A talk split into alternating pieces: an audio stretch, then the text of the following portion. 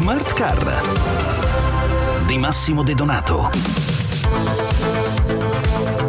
Restyling, nuovi lanci, partnership, impegno nell'elettrificazione. Sarà un anno denso questo 2023 per Jaguar Land Rover.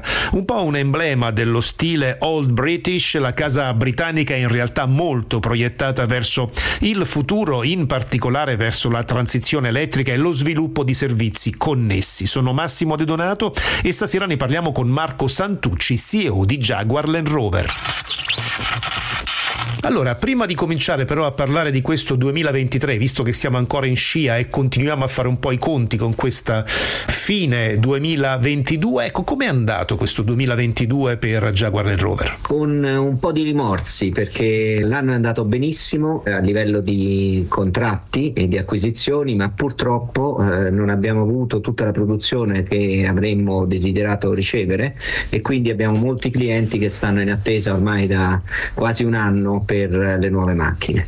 E speriamo che questa attesa si riduca in questo 2023, anche perché a quanto pare, lo abbiamo raccontato anche in qualche notiziario qualche giorno fa, la produzione di microchip è ripresa, anzi addirittura sembra che qualcuno stia denunciando un surplus di microchip, quindi almeno su quel fronte dovrebbe andare meglio per quanto riguarda le produzioni. Poi ovviamente abbiamo altri problemi. Il 2023 si è aperto però subito con un restyling importante, quello della Velar. Ecco, che cosa cosa è cambiato rispetto alla versione precedente? La Velar con il 24 Model Year perfeziona ulteriormente il design già molto apprezzato e eh, lo fa in uno stile modern luxury e perfettamente Range Rover. In pratica ha accentuato le linee orizzontali, ha accentuato praticamente quello che è l'appeal del suo design e migliora alcune caratteristiche anche tecniche, tra cui i gruppi ottici, gli interni, lo schermo unico. In pratica pulisce il design design che aveva prima ulteriormente, lo rende molto più simile,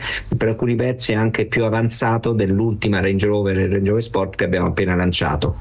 Poi introduce anche una, un miglioramento nella motorizzazione plug-in hybrid, quindi ricordo quella con la spina, oltre il motore termico ha anche una batteria ulteriormente ad alto voltaggio, ulteriormente migliorato che incrementa l'autonomia in elettrico di circa il 20%. Oltre a eh, Land Rover ci sono novità e restyling anche per quanto riguarda Jaguar, quali sono queste novità?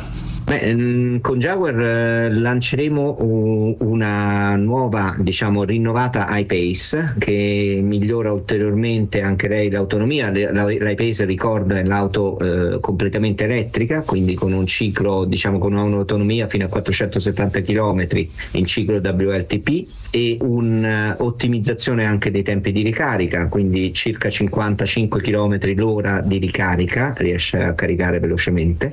Ha delle performance eccezionali, 400 cavalli, 696 Nm, un'accelerazione da 0 a 100 in 4,8 secondi e ha un, una serie di miglioramenti a livello di design che la rendono ancora più distintiva, soprattutto a livello di la messa di serie del black pack e l'introduzione di alcune vernici satinate, tra cui sulla Eger Grey e il Carpaccian Grey. Prima parlavamo di elettrificazione, tra un po' parleremo anche di come procede l'elettrificazione per le rover, per, per Jaguar questo processo è davvero spinto al massimo perché avete previsto una completa elettrificazione della gamma in tempi rapidissimi. Sì, in pratica dieci anni prima dei limiti imposti dalla Comunità Economica Europea, eh, Jaguar introdurrà una nuova gamma totalmente rinnovata e solamente elettrica, tra l'altro macchine con un design estremamente innovativo che fino ad oggi io continuo a sostenere non si sono mai viste per le strade, quindi saranno estremamente riconoscibili, nessuna macchina sarà simile a queste e, e lo faremo con, con grande fierezza perché riteniamo che questo sia un po' il futuro. Bene, termina qui anche questa puntata puntata di Smarcar io vi ricordo che l'intervista integrale a Marco Santucci, CEO di Jaguar Land Rover Italia, intervista nella quale tra l'altro faremo il punto sulle nuove uscite previste quest'anno in Italia, andrà in onda sabato prossimo all'interno di Strade e Motori. L'approfondimento settimanale di Radio 24 in onda subito dopo il GR delle 22. Smarcar invece torna come al solito domani alle 20.50 circa. Un saluto e un buon viaggio a tutti da Massimo De Donato.